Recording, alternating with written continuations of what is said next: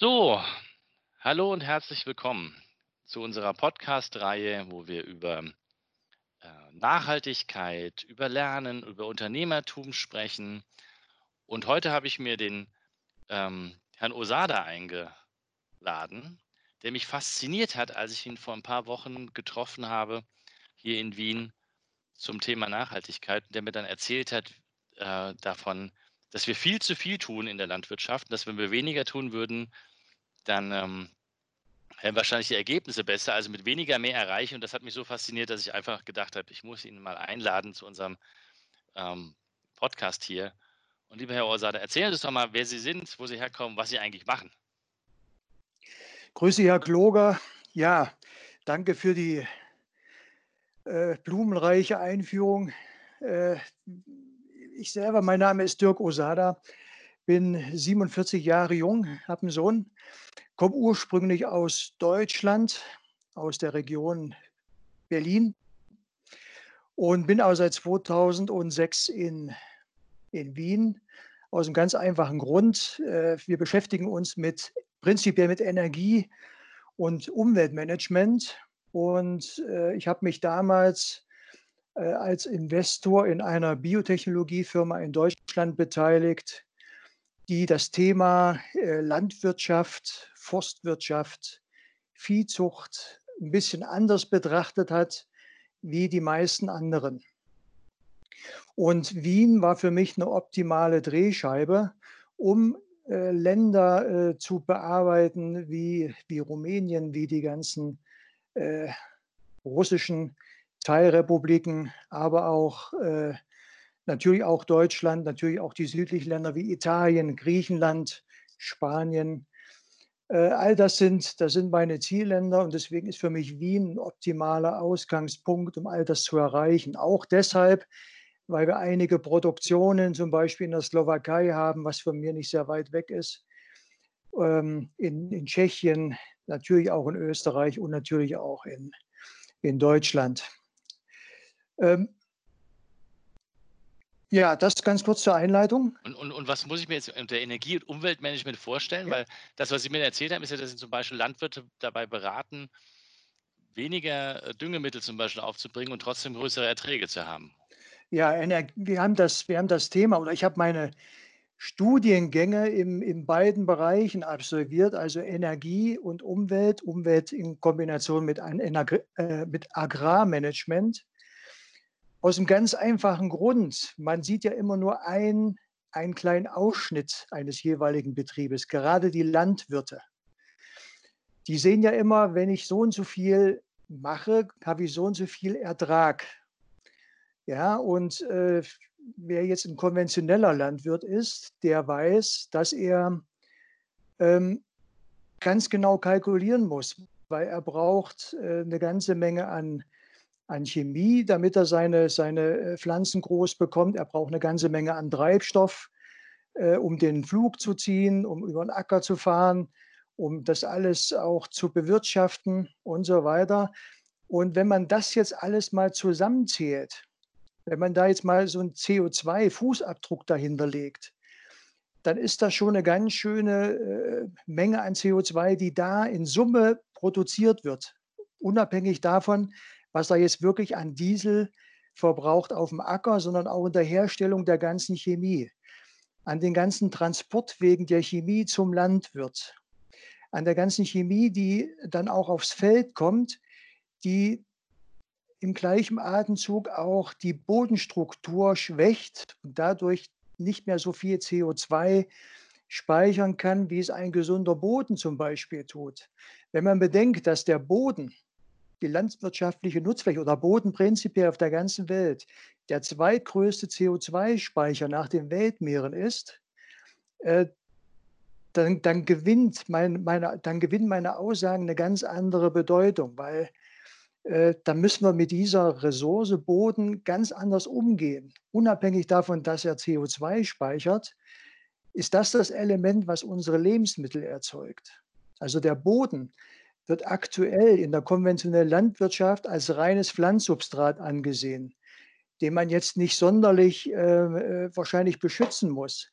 Und ähm, langfristig gesehen müssen wir einfach dahin kommen, dass, dass der Boden als eins der wertvollsten Güter ist, ne, neben Wasser und Luft, die wir zu beschützen haben, weil sonst, und das ist eigentlich das, was wir auf die Fahnen geschrieben haben, wir möchten, dass unsere Ahnen auch noch was dafür haben, unsere Kinder, unsere Enkel und die Nachkommen danach. Und das, so sieht es jetzt im Augenblick, ganz ehrlich gesagt, nicht aus. Ja, man geht, man geht in der Landwirtschaft den Weg des geringsten Widerstandes. Das heißt, hat man einen Boden verbraucht, dann schaut man nicht, dass man den wieder rekultiviert, sondern man erschließt neue Böden, um das Problem ich sag mal, zu lösen. Das ist jetzt bei uns in den westeuropäischen Ländern so groß nicht möglich, weil wir nicht mehr, wir haben, wir haben nur ein begrenztes Kontingent an, an, an Flächen. Man mhm. kann nicht unbegrenzt Wald roden, um zusätzliche landwirtschaftliche Fläche zu erhalten. Aber in den südamerikanischen Ländern, Brasilien, dort, wo wir es ja jetzt gerade aktuell erlebt haben, wie die die Urwälder dort runtergebrannt haben, da geht es nur darum. Ja, da geht es um Ackerfläche, da geht es um, um Futtermittelfläche, da geht es um Weidefläche für das, für das Vieh und so weiter. Aber das, das ist ein Weg, der fällt uns irgendwann auf die Füße. Und eins unserer Kernaussagen ist, die Natur hat immer recht. Das heißt, das, was wir jetzt an Umweltkatastrophen und ein Problem auf dem Tisch haben. Aktuell schreien ja alle Landwirte wieder Trockenheit. Es regnet nicht. Die Saat geht nicht mal auf, weil die, ja. das bisschen Bodenfeuchte, was es braucht, um so ein, um so ein äh, Saatkorn keimen zu lassen, reicht zum Beispiel gerade nicht mal aus, dass das passiert. Und das sind aber alles hausgemachte, ich will nicht sagen hausgemachte, sondern menschengemachte Probleme. Ja, und wenn wir jetzt mal bei der, bei der Thema Agrarchemie bleiben, ich möchte, ich möchte ein ganz kurzes Statement dazu nur sagen. Ich bin prinzipiell nicht gegen Chemie. Es geht nur darum, welche Chemie und in welchen Mengen setzen wir sie ein. Ja, man kann damit auch eine ganze Menge Vernünftiges tun. Man kann wirklich Nährstoffdefizite im Boden mit Chemie ausgleichen. Man kann auch mal mit einem Pflanzenschutzmittel äh, reinfahren, wenn die ähm, wenn die äh, Schädlingsbelastung zu groß ist, das ist alles kein Problem, aber es muss in Maßen sein und es muss an den Standort angepasst sein. Aber was macht denn, was macht denn die Chemie? Wir müssen uns ja mal eins vorstellen. Wir, wir, wir befinden uns auf einer Erde und dieses, dieses System ist ja über Jahrmillionen entstanden. Durch Evolution hat sich alles irgendwie an die aktuelle Situation angepasst. Ja, und das ist genau auch diese, diese Thematik ähm, mit, mit den Pflanzen, mit den mit dem, äh, Böden, mit den Tieren, mit den Mikroorganismen, mit den Makroorganismen. Es hat alles in dieser Natur seinen, seinen äh, Stellenwert und seinen Platz. Es hat jedes Element seine Aufgabe. Weil Sie vorhin angesprochen haben, Unkräuter. In der Biologie gibt es keine Unkräuter. Es gibt immer nur Pflanzen, deren Nutzen noch nicht erkannt wurde. Ja, das wird zum Teil als Unkraut bezeichnet. Für uns wiederum sind das Zeigerpflanzen, weil jedes Pflänzchen, was auf einem Acker steht, wo es der Bauer nicht hinhaben möchte, hat aber eine Ursache, warum es dort steht. Da habe ich jetzt eine ganz blöde Frage. Das ist bestimmt eine ganz blöde Frage, aber bei mir im Garten wächst ständig Löwenzahn. Was zeigt denn der an? Der zeigt prinzipiell erstmal gar nichts an, ist aber ein hervorragendes äh, Gemüse, was man sich in den Salat machen kann. also ist der Löwenzahn keine Zeigerpflanze oder was, die, die mir zeigt, was man im Boden braucht oder nicht hat? Da, das, äh, weil, ich sag mal, Löwenzahn ist jetzt, ist jetzt für den Ackerbau nicht, nicht unbedingt relevant. Okay. Ja, weil das ist ein, das ist ein äh, der, der bleibt relativ weit runter, der steht jetzt in keinem Konkurrenzkampf, um, um jetzt äh, um, um, um Licht zu buhlen mit einer Kulturpflanze. Und er ist, hat auch nicht dieses ausgeprägte Wurzelsystem, dass er jetzt irgendein Getreide oder ein Mais gefährlich werden könnte. Und in dem Augenblick, wo die, wo die Kulturpflanzen wie Mais, Getreide oben das Blattwerk dicht machen zum Boden hin, dann hat der Löwenzahn auch nicht wirklich eine, eine Chance. Ja, Sie werden Löwenzahn nie finden unterm Baum, sondern immer nur in der Sonne in der Wiese. Das stimmt, ja, okay, macht das, Sinn. Das, ja, das ist, er braucht Licht. So, und das, deswegen ist ein Löwenzahn jetzt für einen Acker nicht wirklich ein Problem. Ja, und nochmal, machen Sie mal in, in, in einen Salat mit rein, hervorragend. Werde ich tun. Nein, aber was was ich was ich ja noch so spannend fand, ist, ähm, an an Ihrer Darstellung ist, dass also, wenn ich's jetzt übertreiben würde, würde das doch bedeuten, ich darf am besten gar nichts in der Natur machen und dann fällt mir wieder Thomas Malthus ein, der irgendwann mal vor, was weiß ich, 100 Jahren mehr oder weniger gesagt hat: „Wir können nur eine Milliarde Menschen ernähren mit der Landmasse, die wir haben.“ Und, äh und dann gab's die exzessive Landwirtschaft, die sich heute ja berufen kann, dass sie's geschafft hat, ähm, ja, wesentlich mehr Menschen zu ernähren, oder? Also, wie passt also, ist das 'n Widerspruch? Stimmt das nicht? Ähm, oder ist es übertrieben worden? Nein, ich ich sage mal so, es ist, ähm natürlich wächst die Bevölkerungszahl. Natürlich muss man sich darüber Gedanken machen. Ähm, und natürlich ist es, äh, so, äh, dass wir natürlich auch 'ne Entwicklung vollziehen, genauso wie wir vor vor, äh, knapp 60 Jahren noch nicht mit 'm Handy telefoniert haben, wie wir's jetzt tun. Also, die Entwicklung geht ja geht ja weiter. Nur in der Landwirtschaft gehen wir dort jetzt im Augenblick 'n falschen Weg. Das heißt jetzt aber nicht, dass wir jetzt komplett uns von der Chemie verabschieden sollten. Ich wie gesagt, ich habe es ja vorhin schon angedeutet, die Chemie macht ja bis zum gewissen Punkt Sinn. Allerdings zerstören wir in mit dem Maß, mit dem wir jetzt mit Chemie arbeiten, mehr als wir erreichen. Das ist ja kurzfristig gedacht, was aktuell stattfindet.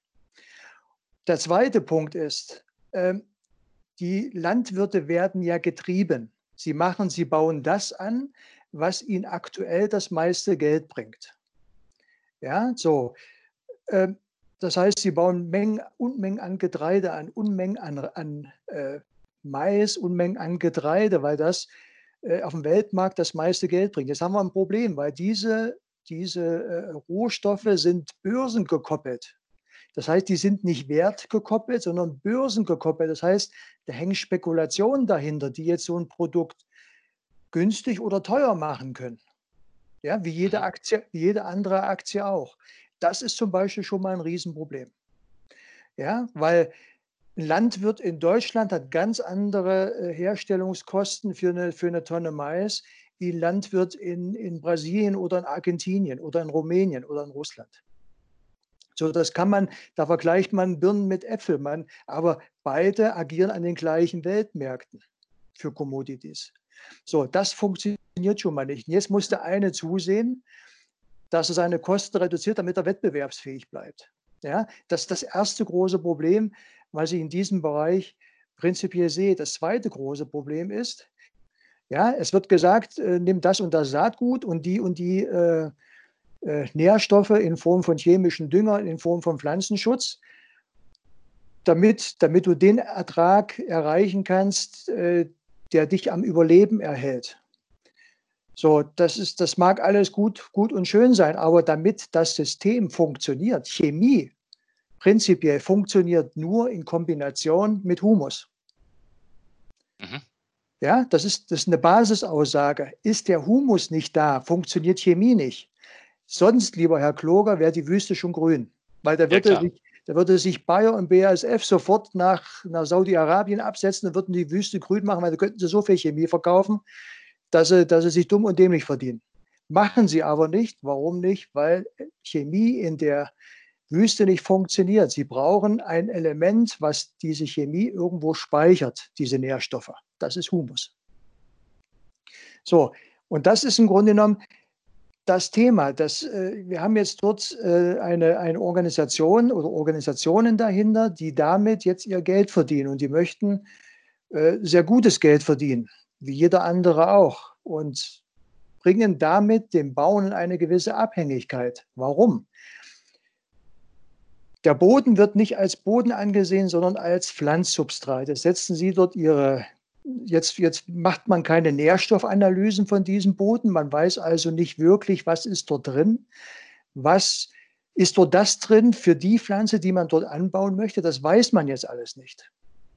Sondern Mhm. man sagt, du nimmst das Saatgut XY, Mais, das setzt du jetzt dort rein. Jetzt fängt das Pflänzchen, das die die äh, zu keimen und zu wachsen, fängt die Pflanze prinzipiell überall an. Jetzt fängt die an zu wachsen, auf einmal merkt man jetzt, die kriegt jetzt 'n Defizit. Jetzt werden die Blätter gelb, da die ersten 2, 3 werden gelb, Stickstoffmangel. Jetzt düngt man Stickstoff.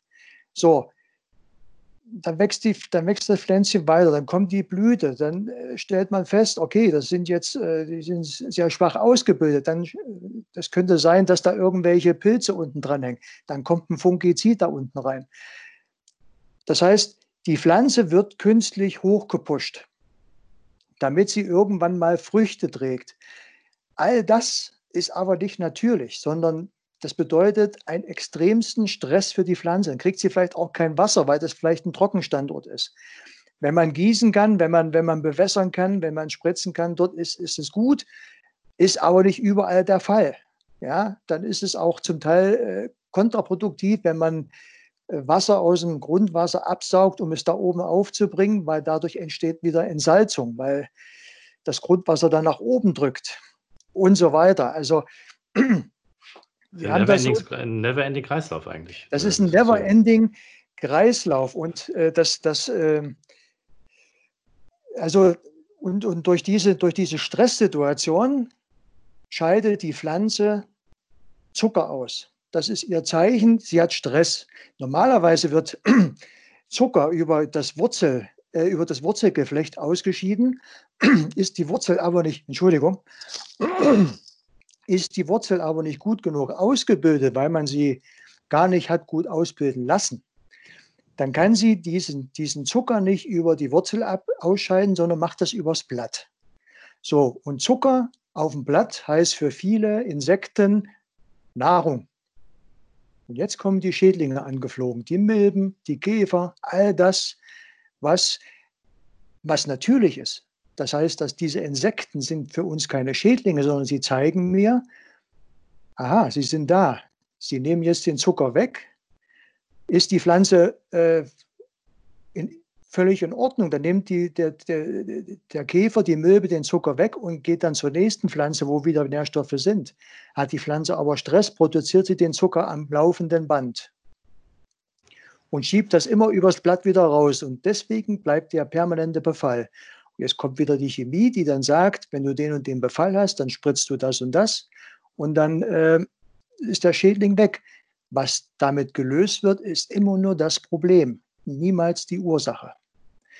Weil diese Mittel, die dort gespritzt werden, diese Dünger, diese Pflanzenschutzmittel, fallen alle im Endeffekt wieder auf den Boden. Und wenn man weiß, wie die molekulare Struktur ist dieser Chemie, dann weiß man auch, dass viele dieser, dieser äh, Pflanzenschutzmittel Calcium aus dem Boden rauslöst. Calcium ist ein Basis, ein Grundbaustein in der Bodenstruktur. Wenn Sie das rauswaschen, dann beginnt ein richtiger Teufelskreislauf, weil dann, wenn Sie dann noch mit großen Maschinen drüber fahren, dann fangen Sie an, diese Boden zu verdichten. Und dann kommen Pflanzen wie die Ackerquecke, die dann wirklich ein Nährstoffräuber ist für Kulturpflanzen. Und das ist ein Zeichen zum Beispiel, was ich vorhin äh, gesagt habe, dass dort eine Verdichtung stattgefunden hat. Und die muss man dann wieder auflösen. Wenn man die Verdichtung auflöst, wenn man den Boden wieder locker bekommt, dann ist die Quecke automatisch auch wieder weg, weil sie dann keine Lebensgrundlage hat. Ja, eine mhm. Ackerquecke braucht verdichteten Boden, genau wie ein Spargel. Deswegen schiebt man die, diese, diese, ja. diese, ja, das, die, ist, ist dort keine. Man, genau. Und wenn jetzt diese, diese, diese Verdichtung weg ist im Boden, dann äh, hat die Quecke auch keine, dann, dann fühlt sie sich dort nicht wohl und dann ist sie weg, ganz automatisch. Und da haben wir viele, viele andere Pflanzen auch. Aber je länger ich Ihnen ja zuhöre, ähm, desto, desto verrückter finde ich ja diesen Teufelskreislauf, den Sie gerade beschreiben. Also je mehr ich mache, desto intensiver muss ich weitermachen und umso weniger kommt am Ende pro Arbeitsstunde quasi wieder raus. Nicht? Also ich meine, ich mache immer mehr, mache immer mehr, mache immer mehr, muss vielleicht mehr Chemie, mehr Geld ausgeben, noch, noch eine größere Maschine nehmen, noch einen größeren Flug, keine Ahnung, noch tiefer in den Boden rein, was auch immer. Das ist jetzt der Laie, der keine Ahnung hat. Und ähm, aber ich kriege trotzdem eigentlich pro, pro Quadratmeter Ackerfläche, wenn ich Pech habe, weniger raus. Nö, das, das würde ich mal nicht sagen. Die deutsche Landwirtschaft zum Beispiel rühmt sich ja als eine der leistungsfähigsten in der Welt, was auch stimmt. Wir müssen aber äh, vergleichen. Es gibt die Teufelskreisläufe, die, gehen in verschiedene Richtungen. Jetzt, ähm, er versucht jetzt aus dieser Fläche mehr rauszuholen, muss natürlich auch mehr einsetzen. Mhm. Äh, durch, diese, durch diese im Laufe der Zeit zerstörten Böden, durch diese Verdichtungen, braucht er, wie Sie gerade richtig gesagt haben, größere Maschinen, größere Flüge, damit er diesen Boden bearbeiten kann. Er braucht mehr Treibstoff. Jetzt kommen wir wieder zu diesem Kreislauf, mhm. Energiekreislauf, was man alles beachten muss. Was man alles beachten könnte, damit man im Endeffekt mehr Geld verdient. Weil so Landwirt ist ja auch nur ein Unternehmer. Er macht das ja, weil er irgendwo ein Geld verdienen möchte oder muss. Ja, und äh, ich frage den Landwirt immer beim, beim Erstgespräch, was, was sind deine Ziele? Möchtest du mehr Ertrag? Möchtest du eine höhere Produktqualität? Möchtest du mehr Geld verdienen? Meistens kommt in allen drei Fällen, möchte ich. Ich sage, warum machst du es dann nicht? Dann, er, er weiß gar nicht mehr wie. Und mittlerweile ist es auch so, viele Mittel werden ja mittlerweile verboten. Aber die, die Politik, die das verbietet, bietet ja keine Lösung an. Sie bieten mhm. kein, keine Alternative an, wie ganz anders gehen. Wenn ich dann sage, hast du denn Lust, ein bisschen was zu verändern, dass, dass wir so ein bisschen in die biologische Schiene gehen, da winken die auf einmal ab, da lachen die mich aus.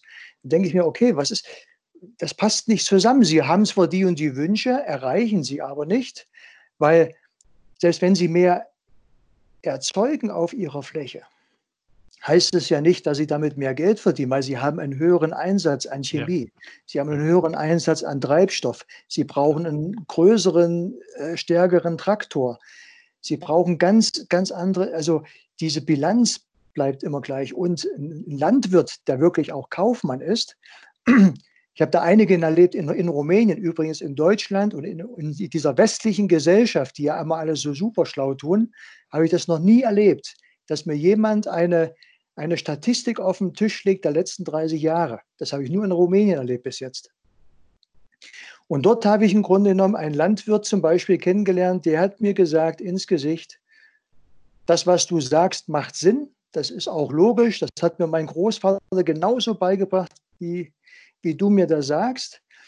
Und ich habe es am eigenen Leib gespürt. Er hat zu mir gesagt, wortwörtlich, um, die gleichen, um den gleichen Ertrag zu erzielen wie vor 30 Jahren, brauche ich jetzt die doppelte Menge Chemie. Ja, genau. Also da, da habe ich mich vorhin, vorhin nur falsch ausgedrückt. Also ich muss mehr Leistung bringen, um dann kriege ich vielleicht sogar mehr raus, aber am Ende des Tages habe ich trotzdem weniger in der Kasse. Oder wenn ich Pech habe, sogar weniger. Vielleicht, vielleicht ich Glück habe, gleich viel. Richtig, genau so ist das. Ja, und jetzt, und jetzt kommt noch dazu, äh, die, die häufigste Aussage, die ich dann immer in diesem Atemzug höre, ist, naja, aber ich, ich will kein Biolandwirt werden, weil die haben ja 20 Prozent weniger Ertrag.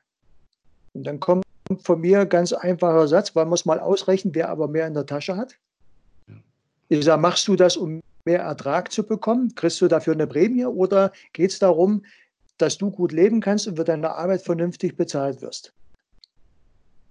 Dann ist kurz Ruhe und dann überlegt er, na eigentlich äh, hätte ich gern mehr Geld verdient. Ich sage, was anderes habe ich jetzt auch nicht erwartet, weil, weil warum fahrt ihr denn mit euren Traktoren aus dem Münsterland bis nach Berlin, um dort zu demonstrieren? Weil ihr euch schlecht behandelt fühlt, weil ihr, für eure, weil ihr glaubt, eure Arbeit wird nicht leistungsgerecht bezahlt. Ich sage, genau das ist der Ansatz. Warum möchtest du nicht einfach mal einen anderen Denkansatz bekommen und selber darüber nachdenken, ob das vielleicht Sinn machen könnte? Und ich führe dich auch, wir wollen ja nicht komplett umstellen, ad hoc von der konventionellen Landwirtschaft auf biologisch. Es geht nur darum, Kosten in bestimmten Bereichen so zu optimieren, dass sie in deine Tasche fließen und nicht in irgendwelche Taschen von irgendwelchen Konzernen. So, und das sind nur meine ersten Schritte, die ich mache, dass ich sage, okay, diese Saison reduzieren wir mal die Pflanzenschutzmittel um 30 Prozent. Und dieses angebliche, in Anführungsstrichen, Defizit von 30 Prozent, das gleiche ich dir mit einem, mit einem Produkt aus, das kostet einen Bruchteil dieses, dieses Pflanzenschutzmittels, hat aber die gleiche Wirkung. Das probierst du mal auf einer kleinen Fläche aus, machst du mal 10, 20 Hektar damit du wirst sehen, du hast dieselben, du hast dieselben Wirkungsgrade, wie als wenn du 100 Prozent eingesetzt hättest, hast aber 30 Prozent gespart. So, das ist der Einstieg. Und das Argument, dass eine biologische Landwirtschaft 20 Prozent weniger Ertrag hat, das lasse ich auch auch nicht mehr gelten. Wir haben in Deutschland zwei, drei Landwirtschaften, die haben den gleichen Ertrag wie eine konventionelle Landwirtschaft. Ja, haben einen höheren, einen höheren Absatz, höheren Umsatz, weil natürlich biologische Lebensmittel, warum auch immer, auch das ist falsch in meinen Augen, teurer verkauft werden. Ja, weil theoretisch, wenn wir wirklich die Hochrechnung machen, ist eine, ist eine Tonne äh, biologisch hergestellte äh, Tomatensorte günstiger als eine konventionelle. Wenn ich die, die, wenn ich die gesamtenergetische Betrachtung mal über einen landwirtschaftlichen Betrieb lege. Ja, aber kommt da nicht immer sowas ähm, äh, als Argument, ja, ich muss mehr manuelle Arbeit haben und die wird dann teurer und ähm, ich kann halt nicht mehr mit meiner großen Maschine fahren, sondern ich brauche, keine Ahnung, viele kleine oder so? Naja, wenn man, wenn man, wenn man so klein denkt, dann ist das so, ja. Aber ich sag mal so, wir haben in Rumänien biologisch, da können Sie mir glauben, da, da läuft keiner mit der Hacke über den Acker. Da werden sie nicht fertig. Ja, es gibt, es, es geht genauso, eine biologische Fläche maschinell zu bearbeiten äh, wie eine konventionelle Fläche. Nur sind die Maschinen andere. Die sind bei Weitem nicht so groß, weil man möchte den Boden ja nicht verdichten. Ja. ja. Und man muss, man muss auch nicht mit diesen Riesenmaschinen fahren, weil ein biologisch in, äh, äh, stabiler Boden ist ganz mhm. anders bearbeitbar wie ein, wie ein verdichteter Boden mit einem schlechten Gefüge.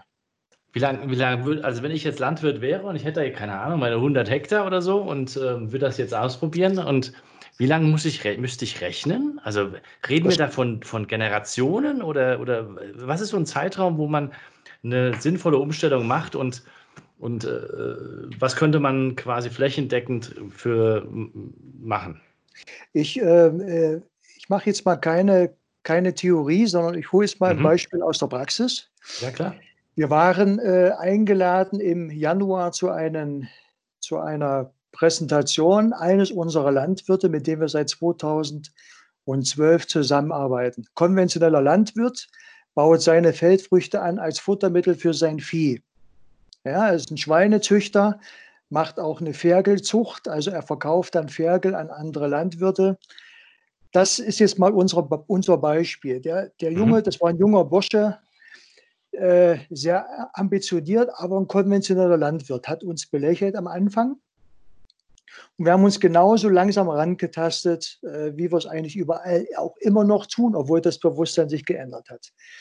Dieser Mensch hat 100 Hektar an landwirtschaftliche Nutzfläche gehabt für seine knapp 5000 Schweine. So, dann haben wir angefangen, mit ihm zu arbeiten. Wir haben dann einfach mal angefangen zu sagen, äh, wir machen eine Bodenanalyse, damit wir überhaupt erstmal wissen, was, was finden wir überhaupt vor? Was gibt es für Nährstoffbilanzen im Boden? Was haben wir für eine Bodenstruktur? Was haben wir überhaupt für Bodenklassen? Was, haben wir, was finden wir vor? Wo, wo können wir ansetzen? Das haben wir gemacht, haben die Auswertung gemacht. Er hatte damals, das ist äh, äh der Raum äh, Osnabrück, das ist so ein, ich sag mal, sandiger Boden, also eine leichte Bodenklasse. Der Fachmann weiß, wenn ich jetzt sage Bodenklasse 25, also sehr viel Sand drin, relativ wenig Humus und sein Humusgehalt lag auch bei 1,8 Prozent. Ein normaler, guter, humusreicher Ackerboden hat um die 5 Prozent. Nur damit Sie mal den Unterschied sehen. Mhm. So, er hatte 1,8 Prozent. Dann haben wir aufgenommen, wie viel, wie viel, äh, wie viel Nährstoffe er in den Boden bringt, wie er sie reinbringt, wie viel Pflanzenschutzmittel er äh, aufbringt und wie er sie einbringt. Das haben wir alles erhoben und haben wir angefangen, mit ihm zu arbeiten. Jetzt hat er in diesem Frühjahr diese Vorführung gemacht und hat gesagt, er möchte gern, dass, dass wir als, als Osenum mit dabei sind, mit unseren Spezialisten, weil er hat 100, Landleute, 100 Landwirte eingeladen aus seiner Umgebung. Äh, und er möchte gern die letzten acht Jahre mal Revue passieren lassen. Wir wussten nicht, was kommt. Wir haben uns nur vorbereitet, unsere üblichen Präsentationen, wie man umstellen kann, wie man Geld sparen kann, gesamtenergetische Betrachtungsweise. Also all das haben wir einfach vorbereitet, unsere Spezialisten. Äh, dann hat man noch Spezialisten eingeladen äh, für, für Zwischensaaten, also damit die, das Feld permanent begrünt ist, auch über Winter. Also all das haben wir, Nährstoffspezialisten, biologische Spezialisten, all das hatten wir mit. Dann hat er mit seiner Präsentation begonnen und da sind wir erstmal, haben uns, äh, konnten wir uns eigentlich ganz in Ruhe zurücklehnen, weil er hat aus seiner Sicht berichtet. Und er hat gesagt, er ist jetzt bei einem Humusgehalt von 4,5 Prozent. Das heißt, er hat jedes Jahr 0,6 Prozent Humus aufgebaut, hat sukzessive seine Düngemengen zurückgeschraubt, hat jetzt auf 0 Prozent Pflanzenschutzmittel zugegriffen. Also er setzt seit diesem Jahr nichts mehr ein oder seit letztem Jahr, seit letzten Herbst schon nicht mehr. Ja, Pflanzenschutz heißt ja immer, ich muss irgendwelche Schädlinge abwehren. Ob das mhm. Pilze sind, ob das äh, Insekten sind, ob das Unkräuter sind, das ist alles nicht mehr notwendig. Er konnte zu, komplett zurückfahren, weil er gesagt hat, ist nicht mehr notwendig. Der Boden bietet alles, was die Pflanze zum Wachsen braucht. Der Boden ist so eingestellt, dass die Pflanze sich optimal entwickeln kann. Und damit schützt die Pflanze sich selber gegen alle möglichen Einflüsse von außen. Das viel Wichtigere kommt aber noch. Dann hat er, weil die meisten in dieser Region sind äh, Viehwirte, also die haben Rinder und Schweine, zuchten. Er sagt, er konnte bereits im zweiten Jahr feststellen, dass die Tiere ganz anders reagieren auf das Futter. Wenn wir uns erinnern, im Frühjahr, dann, und wir fahren, über, äh, wir fahren aufs Land, dann riecht das ja immer so schön nach Ammoniak, wenn die Bauern gerade ihre Gülle und ihr Mist aufgebracht haben. Mhm. Ja, das ist, das, ist, das ist Ammoniak. Das ist aber im Grunde genommen ein, ein Stoff, der sich in einen guten Ackerboden relativ schnell abbaut, weil dort haben wir die Bakterien, die das umsetzen können. Er hat bei diesem Vortrag gesagt, ich habe festgestellt, dass wenn die Tiere die Pflanzen von mir bekommen, die sie von meinen Vätern bekommen, dann ist die Gülle hinten und der Mist schon nur noch halb so scharf gewesen. Also auch die Stallhygiene hat sich extremst verändert. Also war weniger so. Ammoniak drin, quasi. Es war wen, weniger Ammoniak drin, richtig. Aha. Weil der Verdauungsprozess okay. im, im, im Organismus des des Schweines war natürlich jetzt auf einmal ein, ja, mhm. und das, äh, also, und er sagte, er brauchte dadurch, und das hat sich dann, in, äh, hat das von Jahr zu Jahr wurde das besser und hat sich immer mehr optimiert. Es ging sogar dahin, dass er jetzt eigentlich fast auch keinen Tierarzt mehr braucht, der die Schweine impft, weil sie von sich aus so ein starkes Immunsystem haben, dass sie sich auch gegen Tierkrankheiten erfolgreich werden. Meine, so ein Schwein ist ja auch bloß ein Mensch. Ja, das heißt, wenn wir das jetzt mal auf uns transferieren, ähm, wir gehen ja auch nicht pauschal jeden Tag in die Apotheke, holen uns irgendwelche Antibiotika, irgendwelche Sachen, damit wir gesund bleiben. Das machen wir ja nicht. Aber so wird es den Schweinen, so wird es bei den Schweinen gemacht. Die werden geimpft, prophylaktisch gegen bestimmte Tierkrankheiten. Mhm. Ja, das brauchte der auch nicht mehr. Warum? Die Schweine haben sich selber geholfen. Das Immunsystem war stark genug. Das ist wie bei uns. Gehen wir jeden Tag zu McDonald's, haben wir die Quittung irgendwann in ein Jahr. Dann haben wir irgendwelche Krankheiten. Das ist einfach so. Ernähren wir uns gesund und so wie es von der Natur aus vorgesehen ist, dann bleiben wir auch gesund. Dann passiert uns auch nichts. Ist beim Tier genauso. Ja, es kommt aber, das ist das ist das Schöne bei so einer Kreislaufwirtschaft. Die Gülle bringt der Landwirt ja wieder aufs Feld. Mhm. So, jetzt war auf einmal der Ammoniak weg. Jetzt war auf einmal dieser Schärfegrad nicht mehr da. Eine, eine, eine Gülle aus dem konventionellen Stall hat einen pH-Wert von 3,5. Wenn Sie, das, wenn Sie das auf den Acker bringen, dann wird erstmal alles kaputt gemacht. Da wird alles sauer, vernichtet, was. Das ist Säure. Sauer, das ist sauer, das ist Säure, genau. Ja, da, verbr da, verbrennen sie alles. Das ist manchmal, wenn, wenn die das auf, auf die Wiese schütten oder auf die, auf die, äh, auf die äh, Weideflächen, dann wird das auf einmal alles gelb. Dann ist das verbrannt. Ja, so, er hat gesagt, er brauchte, das ist, jetzt haben wir noch eine Technologie dahinter gesetzt, weil wir gesagt haben, auch jetzt, wir waren zwar dann bei, bei knapp 4,8 oder so waren wir dann. Es war immer noch zu sauer. Dann haben wir noch eine Technologie dran gesetzt, dass wir das zumindest auf einen Faktor von, also auf einen pH-Wert von 6 bekommen. Mhm. Damit war die Gülle absolut verträglich für den Boden und viele Nährstoffe waren auch bereits pflanzenverfügbar. Schon, was ja kurz, auch, mein Chemieunterricht ist schon ewig her. Sieben war, glaube ich, neutral, gell? Also sieben, sieben ist, ist glaube ich, neutral, oder?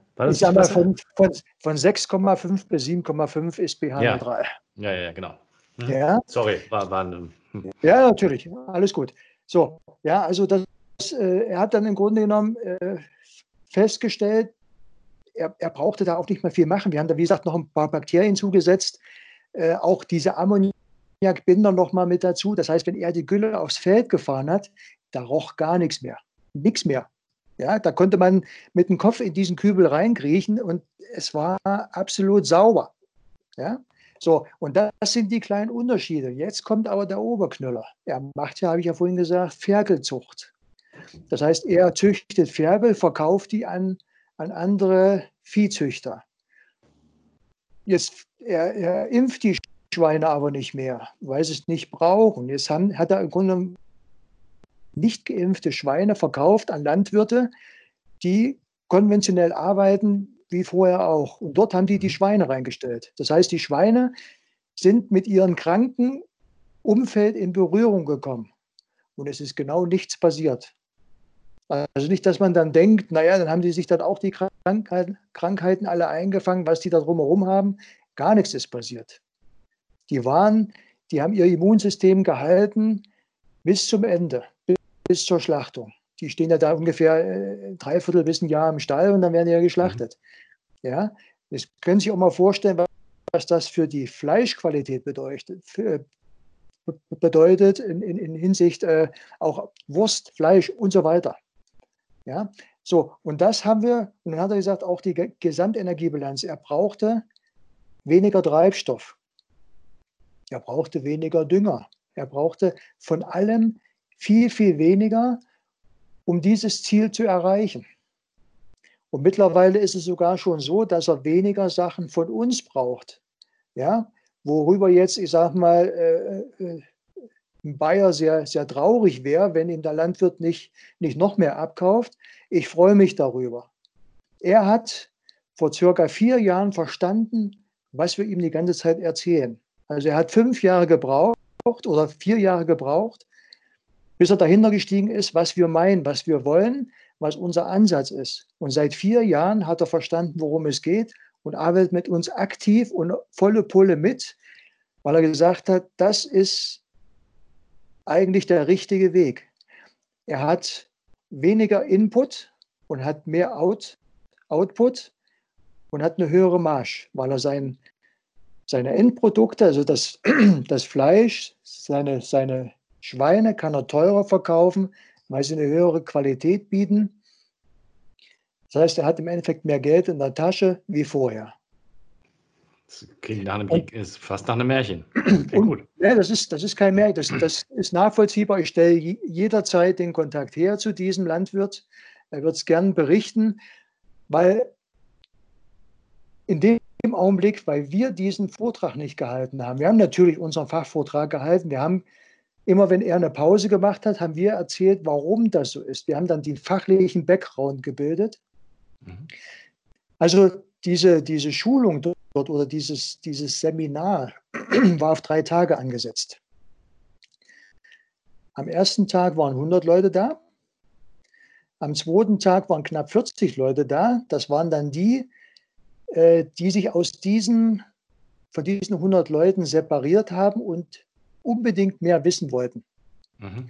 Und, und am dritten Tag war dann sozusagen da war dann Hardcore-Programm. Da haben wir den richtig den Kopf gewaschen. Und was ich noch nie erlebt habe, ich, es war vor allem auch Konkurrenz da. Ja, also es war die äh, ein ranghoher äh, eine Führungskraft von dabei war da. Das ist ja nur ein, ich sag mal, Lagerhaus, also der Mutterkonzern vom, vom, vom Lagerhaus. Mhm. Das ist also der größte Düngemittelvertrieb in Deutschland. Ja, also der größte Abnehmer von Bayer in Deutschland, sage ich es mal so. Ähm, die waren mit drin. Und bisher war es ja immer so, dass wenn wir unsere Vorträge gehalten haben, dann gab es Zwischenrufe, dann gab es Buhrufe, da gab es einen Haufen äh, Zeug, ja, dass man das nicht glaubt und dass das alles Humbug ist. Dadurch, dass wir diesen Vortrag aber nicht gehalten haben, sondern der Landwirt, der über seine Erfahrung berichtet hat. Die Leute haben sich nicht mehr getraut, auf Toilette zu gehen, weil sie gedacht haben, sie verpassen irgendwas. Es war mucksmäuschenstill. Das ging 19 Uhr los, aber 24 Uhr zu Ende. Die haben den ganzen Tag auf dem Feld gestanden, haben gearbeitet. Ja, das also, das hat mir gezeigt, dass das Umdenken da ist. Es wird noch nicht umgesetzt, aber sie denken schon mal drüber nach. Und das ist schon mal ein erster Schritt. Ja, das, kann, das könnte ich sofort nachvollziehen, weil äh, ich glaube, die, die, Sie sagen Umdenken, die Bereitschaft, anders zu denken, ist, glaube ich, da und das Bewusstsein, dass es, dass es gebraucht wird, ist, glaube ich, auch da. Aber wo fängt man halt an? Ich glaube, das und was ist, was ist so der, der, der, der Weg, nicht? Nein, ich sage mal, das Umdenken ist da, aber die Bereitschaft ist noch nicht da, aus einem ganz einfachen Grund. ähm, Landwirtschaft ist ja, ist ja ein, ein EU-Fach. Und es gibt ähm, es gibt ja diese, diese, äh, diese Fonds, von, die von der EU aufgelegt sind, wo ja auch die Agrarchemie sehr große Mengen einzahlt. Ähm, die besagen, dass wenn es Ernteausfälle in Größen, Größenordnung gibt, durch Trockenheit, durch Wetter, Kapriolen, durch was auch immer, dann wird der entstandene Verlust ausgeglichen. Ja. Und das ist der Grund, warum noch nicht um, warum das Umdenken noch nicht in die Praxis umgesetzt wird. Ach so, nach dem Motto, ich habe zwar, ich habe zwar einen Verlust, aber ich spüre es nicht. So ist es. Zahlt mich halt ein anderer. Richtig. Also der Landwirt bekommt immer sein Geld. Ja, und das ist im Grunde genommen, das ist im Grunde genommen das, das große Thema, woran wir jetzt im Augenblick noch zu knappern haben. Ja, die, wenn man, wenn man mal auf Facebook schaut, ich bin ja da in, in den ganzen äh, Landwirtschaftsgremien dabei, in den ganzen Gruppen, was die jammern über fehlendes Wasser, was, was die jammern über schlechten Boden und äh, das und das und das. Und wenn ich dann sage, da willst du es ändern, ich habe eine ganz einfache Lösung. Und dann fragen sie, ja, was denn und wie denn? Und dann zähle ich mal ein bisschen was auf. Ah, nee, ach, oh, ach. Ich sage, warum jammerst du denn da? Ich jammer doch nicht, mir geht es eh saugut. Also das kriegt man dann schriftlich zurück, ja, wo man dann denkt, alles klar, das ist, ich weiß auch nicht, warum, warum die alle nach Berlin fahren. Worum geht's? Was machen die dort? Es hat sich die Düngemittel verändert. Die ist eigentlich für die Natur prima. Ich weiß auch nicht genau, wer die, diese Düngemittelverordnung aufgesetzt hat und äh, wer die Leute dort beraten hat von der Politik. Weil in meinen Augen, äh, da, da, wurde alles über einen Kamm geschert. Weil zum, man darf jetzt zum Beispiel auch nicht eine große Menge Kompost auftragen. Auch da muss man, auf, äh, muss man genau hinschauen, ob man das auf den jeweiligen Boden darf. Kompost ist in, je, in jeglicher Menge, an jeglichen Stellen völlig unbedenklich. Also aktuell ist es so, dass den Landwirten sehr viel weggenommen wird, gerade an chemischen äh, Einsatzmitteln. Und es wird keine Alternative geboten. Es wird, ihnen, es wird ihnen nicht gesagt, was sie stattdessen machen sollen. Und da mhm. sieht man nämlich schon, dass die Landwirte gar nicht mehr imstande sind, eigenständig zu denken. Ja, sondern im Frühjahr kommt der Agrarmittelberater, ah, was machst du heute, äh, was machst du dieses Jahr an, an, Feldfrüchten, auf wie viel Fläche? Ah, alles klar, da brauchst du äh, 300 Kilo NPK, also Stickstoff, Phosphor, Kalium pro Hektar ja, ohne zu wissen, ob das notwendig ist, ohne zu wissen, äh, ähm, welche Bodenklassen er hat, ohne, ohne, ohne zu beurteilen, ob das alles im, in, in, im wirklichen Verhältnis steht. Und der Bauer macht das, weil der Agrarmittelberater von, vom Lagerhaus von dabei war, hat das gesagt. Und genauso mit Pflanzenschutz. Ich war heute zum Beispiel bei einem Landwirt hier in Österreich, der hat meine Produkte gekauft, der ist sehr zufrieden, macht das jetzt das dritte Jahr. Er sagt, er sieht einen deutlichen Unterschied, Bodenstruktur, äh, Produktqualität und so weiter. Ist der, einer der größten Erdbeerbauern hier in Österreich.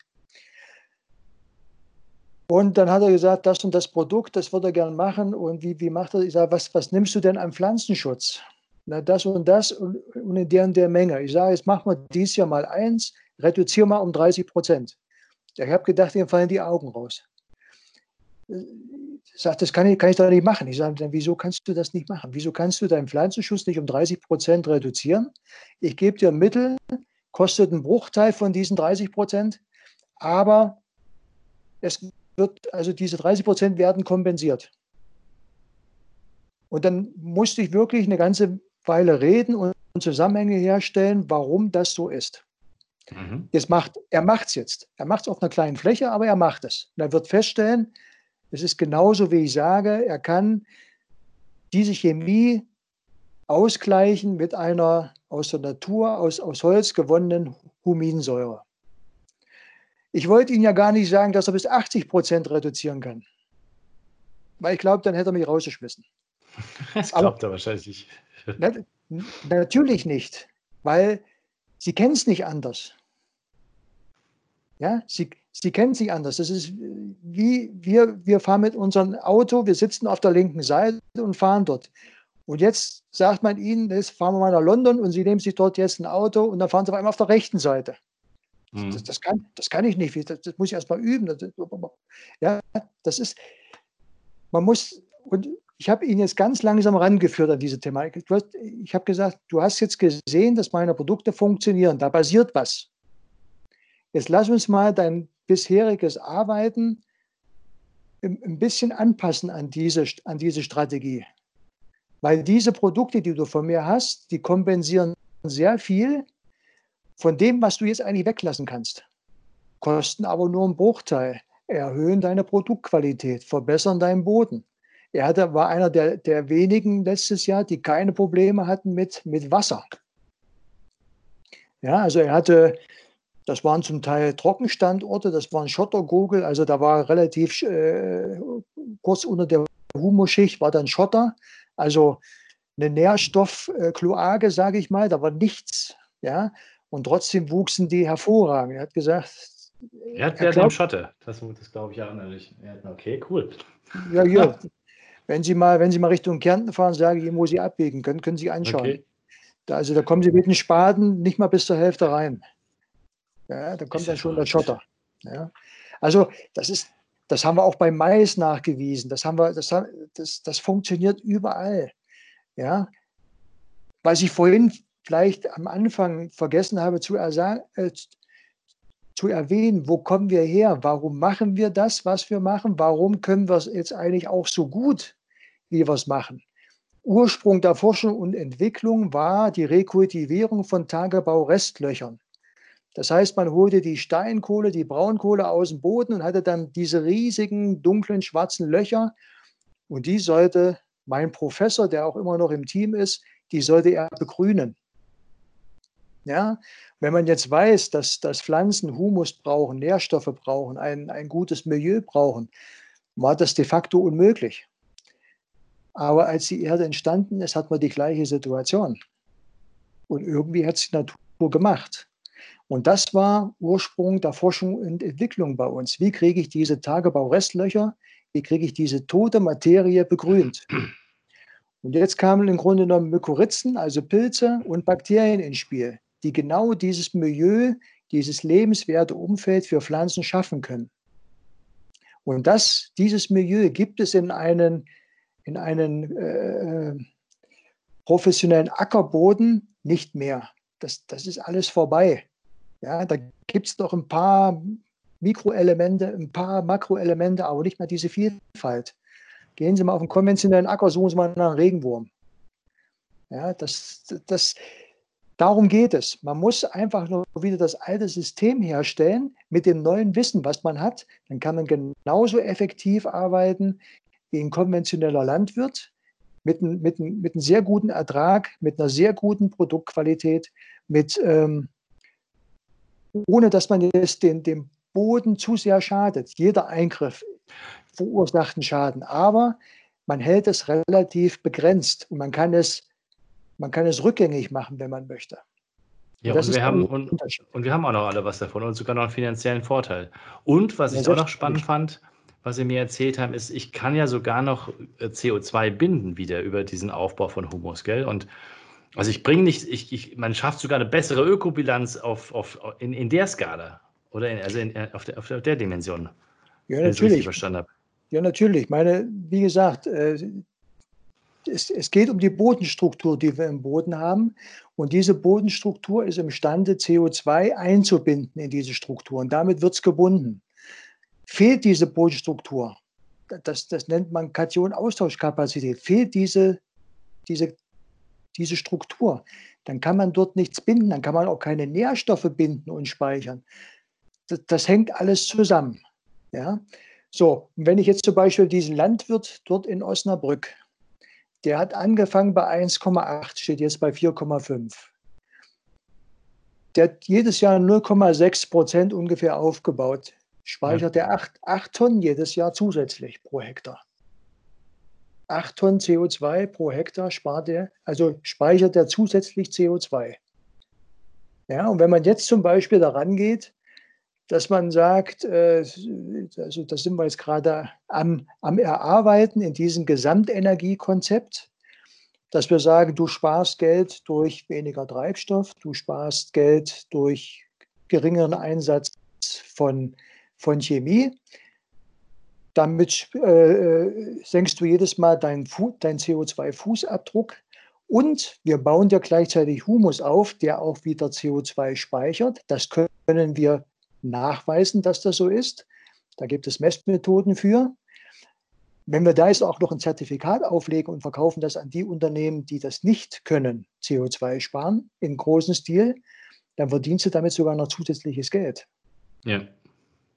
Das ist eine Idee, die wir gerade verfolgen, die wir jetzt gerade versuchen zu installieren, weil dann ist der Bauer auch motiviert, für etwas Geld zu bekommen,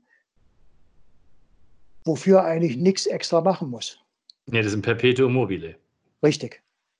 Ja. Also das so. ist völlig absurd eigentlich. Ich meine, ich, ich, ich kriege auch noch quasi meine, meine Renaturierung, das ist vielleicht das falsche Wort, aber mir fällt gerade nichts Besseres ein. Seine Renaturierung kriege ich auch noch bezahlt über die Zertifikate. Und ich kann auch noch, äh, bin auch noch klimaneutral über die, über die Zeit. Also völlig irre. Genau so. Klimaneutral wird er wahrscheinlich nicht werden. Also ja. da müssen wir dann noch mit, mit PV arbeiten. Also da müssen wir dann schon wirklich gesamtenergetisch ansetzen. Das kriegen wir nicht, nicht immer ganz hin. Das kommt auch auf die Größe der Landwirtschaft an. Aber wir kommen wir kommen, wir kommen äh, da schon fast ran. Das stimmt schon, ja. ja also das, man kann, man kann viel machen. Jetzt kommt ja noch äh, ein Punkt, den hatte ich beim letzten Mal auch äh, mit, mit angesprochen. Selbst wenn wir jetzt mal daran gehen und sagen, der, Bio, der biologische Landwirt hat 20 Prozent weniger Ertrag. Mhm. Jetzt kommen wir nämlich mal zum Thema Effizienz. Ja, weil die größte Energieeinsparung, in welchem Bereich auch immer, ist nicht immer eine neue Technologie. Die größte Energieeinsparung heißt Effizienz. Ja. Ja, das heißt, das ist der zweite Teufelskreislauf, den ich, äh, den ich habe bei konventionell erzeugten Lebensmitteln. Jetzt ist ja alles natürlich sehr günstig. Dadurch, dass das börsennotiert ist, ist das Getreide sehr günstig. Dadurch wird sehr günstig Brot gebacken. Die Großbäckereien machen sehr günstiges Brot. Ja, Sie wissen, wo wir uns getroffen haben. Gleich um die Ecke ist die Bäckerei Öffel. Ja. Da kostet das Kilo Brot 14 Euro. Glauben Sie mir, von diesem Brot werfen Sie nichts weg. Ja, die 14, wahrscheinlich nicht. Die 14 Euro, wird, das, das wird Ihnen wehtun. Also kaufen Sie nur ein Viertel, weil das Viertel essen Sie auf und holen Sie den nächsten Tag wieder ein Viertel. Ja, weil sie sagen, das, kostet, das ist zu viel Geld, als dass ich es wegwerfen kann. Gehen Sie zum Hofer oder wo auch immer hin, da, kost, da kostet das Brot 1,99, 2,49, 2,99. Da kaufen die gleich ein ganzes Pfund und da fliegt sicher die Hälfte bis ein Drittel fliegt weg. Nee, es ist auch nach einem Tag nicht mehr genießbar. Das kommt noch dazu. Das nenne ich Effizienz. Das heißt, ich habe zwar für mein, und wenn Sie das aber jedes Mal machen, können Sie sich auch gleich ein vernünftiges Brot kaufen und das aufessen. Das ist gleich in grün. Muss man mal durchrechnen, das funktioniert. Ja, und genauso ist das. Je günstiger ein Lebensmittel ist, umso eher ist man angehalten, es auch wegzuwerfen, wenn es eigentlich mehr taugt. Ja. Ja. Wenn ich das Öffelbrot mal jetzt, wenn ich mal zwei Tage keine Lust habe, ein Brot zu essen, weil ich Appetit auf was anderes habe, dann nehme ich es halt am vierten Tag wieder raus, schneide mir eine Schnitte ab und toaste das. Schmeckt hervorragend. Aber ich werfe es sicher nicht weg. Und das ist auch Effizienz, dass man die Lebensmittel effizient nutzt. In meinen Augen, und da haben die Landwirte recht, wenn sie nach Berlin fahren, wenn die Milch zu günstig ist, wenn die Butter zu günstig ist, wenn all diese Produkte zu günstig sind. Das ist nicht gut. Der große Nutzen an dieser ganzen Geschichte ist der Handel. Das heißt, der Handel hat in meinen Augen eine relativ große Verantwortung, um, ähm, um hier, ich sag mal, Effizienz herbeizuführen, indem er sagt, wir reduzieren unsere Marge. Natürlich müssen die Strukturen bezahlt, bezahlt bleiben. Sie müssen natürlich Vorratslagerhaltung betreiben. All das ohne Frage, das muss eingepreist werden. Aber man muss den Landwirt vernünftig vergüten, damit er vernünftige Lebensmittel für uns herstellen kann. Es müssen alle an diesem System vernünftig verdienen. Dann wird es wahrscheinlich diese ganze Diskussion gar nicht geben. Ja, also das ist jetzt nicht nur Thematik des Landwirtes, das ist jetzt nicht nur Thematik des Handels oder des, des Verbrauchers, sondern das ist eine gesamtthematische Betrachtungsweise, die man ja angehen muss. Naja, klar, Also wenn, ich über, wenn, ich, wenn, ich eigentlich, wenn ich eigentlich nur über die Masse Geld verdienen kann, weil ich überall nur einen Mini-Bruchteil an Marge habe, also viel produzieren muss, muss ich ähm, Masse produzieren, egal ob sie dann später gebraucht wird oder nicht. Und zum Schluss, äh, wenn ich Pech habe, wird es sogar weggeworfen. Aber Hauptsache, ich habe möglichst viel Masse produziert, anstatt halt vielleicht mit weniger, genau, mit einer höheren Marge zu ar- arbeiten zu können, die dann auch konsumiert werden würde. genau. Ja, und wenn man bedenkt, dass, dass jeden, also das äh, in, in Jahresschnitt werden 30 Prozent der produzierten Lebensmittel vernichtet. Und wenn wir jetzt sagen, okay, biologische Lebensmittel bringen nur 20 Prozent oder haben 20 Prozent weniger, also die biologische Landwirtschaft hat nur 20 Prozent weniger Ertrag, habe ich immer noch 10 Prozent, äh, die ich wegwerfen könnte, aber ich habe ein vernünftiges Lebensmittel. Ja. Und ich könnte eigentlich die komplette Landwirtschaft auf biologisch umstellen, weil rein von den Zahlen ändert sich da nichts. Ja, und man muss ein bisschen effizienter werden. Das ist, es muss, es muss Preis-Leistung, das muss alles, das muss alles mehr passen, das muss alles mehr stimmen. Und deswegen steigen auch sehr viele um auf biologisch, weil sie genau sehen, sie können mehr verdienen. Sie wissen in dem Augenblick Klar. noch nicht. Das sind ja nur, das sind ja nur von der, ich sag mal, von bestimmten Leuten gestreute Gerüchte, dass der biologische Landwirt weniger Ertrag hat. Ja, ich setze mich mit jedem dieser Leute gerne an den Tisch und, wieder, und widerlege ihnen das. Weil es nicht sein muss. Das glaube ich das ist, sofort. das, ist, das, ist, das, ist, das ist relativ einfach. Das ist nur ein Rechenbeispiel. Ja, weil äh, das, ich habe noch niemanden erlebt, der wirklich allumfassend denkt. Ja, und vor allem nicht langfristig genug denkt. Ja, Ist das, ist das eine, ähm, so als abschließende Frage, weil das ist ja eine, wenn man sich um Nachhaltigkeit und Kreislaufwirtschaft Gedanken macht, ist das ein Skill, den man sich erarbeiten muss? Also in diesen Zusammenhängen, Kreislauf, in diesen Netzwerkstrukturen zu denken und ein bisschen weniger an Kausalität äh, oder einfach kausal zu denken? äh, ich, ich sage mal, das war bei uns jetzt oder bei mir speziell ein Prozess, der so eigentlich nicht vorgesehen und gewollt war. Als ich damals in, dieses, in diese Technologie investiert habe, habe ich eigentlich nur eins im Kopf gehabt. Ich kann mit diesem Pilz, mit dieser Technologie, kann ich Wüste begrünen. Ich habe sehr viel in diesen Wüstenregionen zu tun gehabt und damit war für mich klar, ich mache die Wüste grün da unten.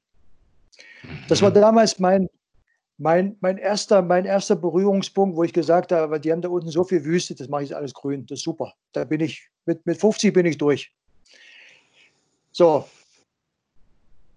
dann habe ich, dann habe ich gedacht, okay, da müssen wir, müssen wir mal ein bisschen probieren. Dann haben wir in Katar haben wir diese Versuchsflächen angelegt, die gibt es heute noch. Das sind selbstversorgende Pivots, so nennen sich diese kreisrunden Felder dort unten. Also das, das haben wir 2003, äh, Entschuldigung, 2002 haben wir das angelegt. Das gibt es heute noch. Da geht auch niemand hin zum Gießen. Wenn man aber über Satellit schaut, die Sachen sind immer noch grün, die wir damals angelegt haben. Das ist ein, ein biodynamisch in sich geschlossenes System. Ja, das funktioniert. In der Wüste also und, das, und, Wüste. und, und da wird nicht gegossen. Okay, cool. Ha. Nee, nee, nee, klar nicht. Ja, weil dort haben wir, wie gesagt, das Wissen, was wir hatten, angewendet. So. Wo wollte ich aber eigentlich jetzt hin? Das war nicht das, was ich sagen wollte. Kreislaufdenken. Nein. Also wie, wie man so, zu diesem Denken kommt. Nein, nein, nein. Genau. So, ich habe jetzt im Grunde genommen, äh, damit habe ich angefangen. Das hat überhaupt nicht funktioniert, weil was ich damals nicht wusste, dass diese Menschen dort unten sind Beduinen, die fühlen sich in der Wüste wohl, die wollen das gar nicht grün haben. Dann haben wir, uns, äh, haben wir ein paar kleine Parks gemacht dort in, in Saudi-Arabien und in Dubai. Und dann war das Thema für uns vorbei. So, dann habe ich gesagt, okay, jetzt ich, bin ich dort investiert, ich habe jetzt dort äh, mir sehr viel Wissen eingeeignet, jetzt machen wir was draus. Bin dann in die Landwirtschaft rein, habe dann angefangen mit den Leuten zu probieren, zu testen, was muss man wie machen und so weiter und so weiter und so weiter. Und habe im Grunde genommen immer, immer weiter in die Richtung, haben, immer weiter, haben diese biologische Technologie ausgebaut. Wir haben dann äh, mhm.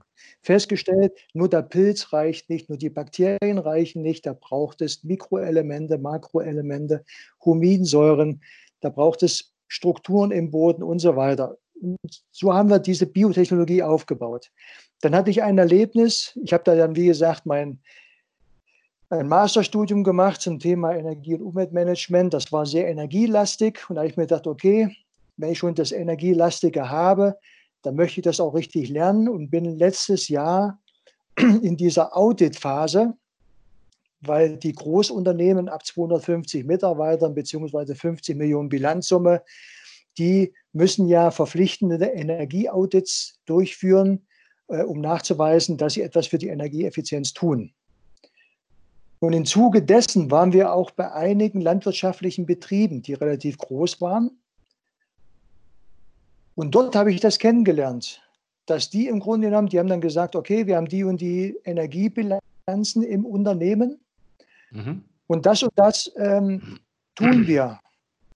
Und was sie aber alle noch nicht auf dem Schirm hatten, dass wenn sie den Boden verbessern, dass sie weniger Treibstoff brauchen. Und da habe ich gesagt, jetzt schließt sich hier, hier schließt sich hier ein Kreis. Die hatten alle ihre, ich sag mal, äh, riesige, riesige Produktionsanlagen hinten dran für ihr äh, hergestelltes Obst und Gemüse. Ähm, da hatten sie äh, Photovoltaik obendrauf, riesige Lüftungsanlagen, die man energieeffizienter machen konnten. Ich sage, und was macht ihr auf dem Acker? Was macht ihr bei euren Lebensmitteln, wo ihr sie herstellt? Macht ihr dort auch was? Und da haben sie gesagt, nein, da machen wir nichts. Ich sage, und da haben wir unseren Ansatz. Ja. Wenn du die Bodenstruktur optimierst, brauchst du weniger Treibstoff bei den Überfahrten, wenn du zum Beispiel flügen musst.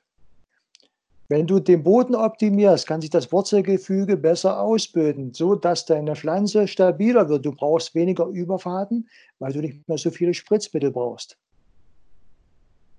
Und da haben wir einigen, einigen Zehntausende Euro erspart in der Energiebilanz, ja, weil sie das nicht betrachtet haben. Ja. Also, und so, so habe ich jetzt gesagt, und jetzt doch, in, wenn wir Humus aufbauen und wir können CO2-Zertifikate damit umsetzen und aufbauen und aufsetzen auf dieses System. Dann haben wir, dann haben wir ein rundes System. Und so ist das Thema Energie, Umwelt, Biologie zusammengewachsen. So haben wir im Grunde ein, ein rundes Konzept geschaffen, was es so eigentlich nicht gibt. Sehr, sehr cool. Ja. Herr Usada, ich bedanke mich. Es war, war sehr, sehr aufschlussreich und ich habe wieder wahnsinnig viel gelernt. Und ich würde schrecklich gerne vielleicht im halben Jahr oder sowas mal die zweite, den zweiten Teil drehen, wo wir noch ein bisschen mehr ins Detail gehen können, wenn Sie Lust haben. Ich habe, äh, also, kommt, ich, ich richte mich nach Ihrer Zeit. Weil, also, detailreich ja, ich kann ich das schön ausschmücken. Genau, also allein, allein sich zu überlegen, die Wüste zu begrünen, da könnte man wahrscheinlich auch wieder einen ganzen Podcast drüber, äh, drüber, ja. drüber führen. Also es scheint also ja zu mit gehen. Dem, was wir, mit dem, was wir hier tun, ist es im Grunde genommen, äh, habe ich noch nicht mal an der Oberfläche gekratzt. Okay, na dann freue ich mich auf ein, eine, ja, das, nächste Gelegenheit das, und bedanke mich erstmal. Bleiben Sie gesund. Vielen Dank.